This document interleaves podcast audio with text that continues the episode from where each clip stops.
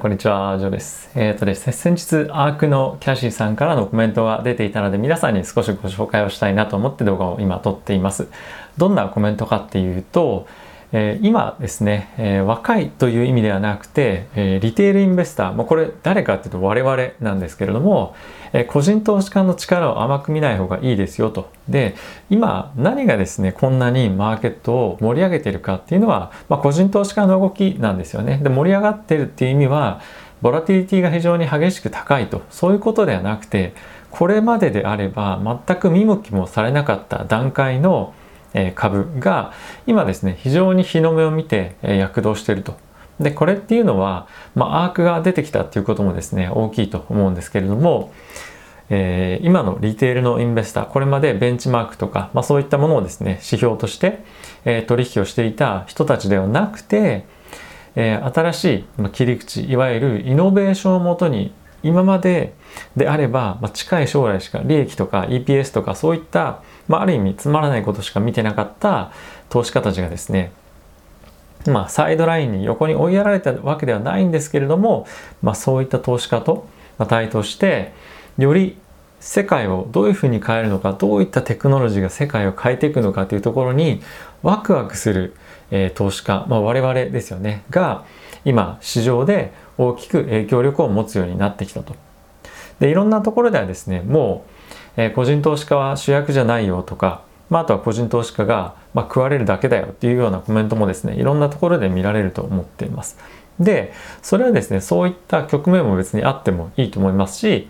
何もその誰が主役とかじゃなくて今新しいタイプの投資家が生まれてきてかつ力をつけてきていると今までだったらじゃあベンチマークに勝つようにどういう取引しようかっていうような投資家だけじゃなくてしっかりとリスクを本当に将来に対してこんな世界になったらいいなとかこういう世界ってこういうテクノロジー素晴らしいよねっていうところに対して純粋にもっと取引をできる投資をできる人たちが増えてきてるってこれ非常にいいことじゃないですか。で今スパックとかがですね上場してますよね。でこれってどういう投資かっていうと今までであればプロのいわゆるベンチャーキャピタルとか、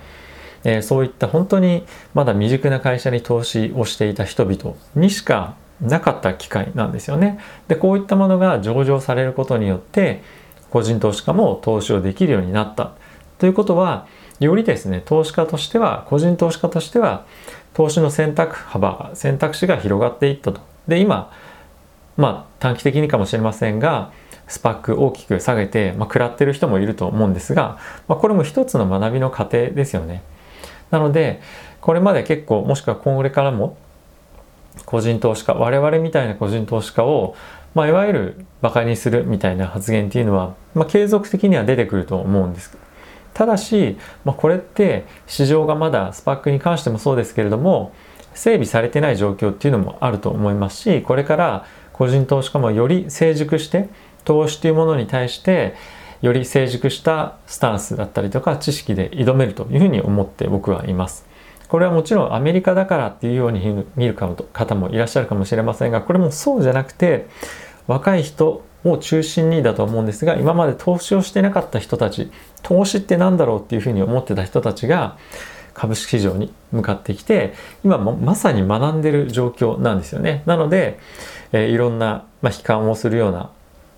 声も聞かれるかもしれませんが、まあ、僕はこういう YouTube やってるのは、まあ、投資家の特に個人投資家の人たちに向けてやっていてよりですね投資っていうものって楽しいなとか難しいかもしれませんがあこういうふうにやっていくんだとかこういうふうにニュース見るんだとかっていうのをですねえー、まあ、お伝えしていきたいなっていう意味も込めてこの動画やってるんですね。なので、まあ、今回のこのキャシーさん、アークの CEO の方のですね、コメントっていうのは、まあ、非常に僕も感銘を受けました。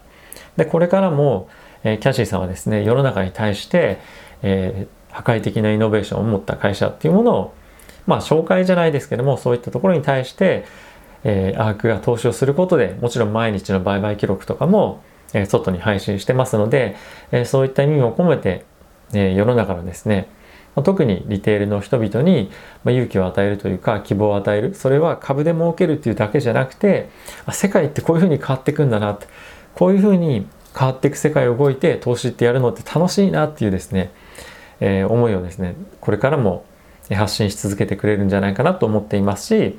その、まあ、情報をですね鵜呑みにまするんじゃなくて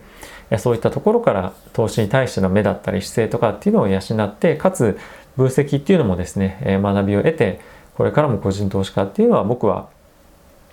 進化というか成長していくんじゃないかなと思っています。今、調整でですね少し厳しい局面来てますけれども、まあ、僕個人としては一旦3月終わって4月以降ですねいい相場来るんじゃないかなと思っています。これまでであれば金利上昇は非常にテック株を中心に厳しい状況だったと思うんですけれども、えー、昨日ですね、えー、コメントありました通りまあ利上げというか、まあ、経済が大きく回復してきて物価もしっかり上昇して失業率も、えー、かなり回復して、まあ、そういった状況が、えー、て言うんですかね FRB の支えなしに自走できるようになったら金利を引き上げ引き上げていきますよと債券買い取りを徐々に引き上げていきますよというようなコメント出てましたよね。なので、えー、これからですね、まあ、僕個人としてはある程度ここ最近1ヶ月よりも、えー、株式市場としては堅調に推移すると思いますしマーケットを買いやすい状況になるんじゃないかなと思ってます。もちろんずっといい日が続くとかずっといい月が続くってわけではなくて上下していく日だったり月だったり週もあると思います。ただし、まあ、しばらくの間は、えー、この1年2年っていうところはですね上下調整繰り返しながらマーケットを上げていくんじゃないかなと思うので個人投資家の皆さんですね一緒に毎日、えー、ぜひ、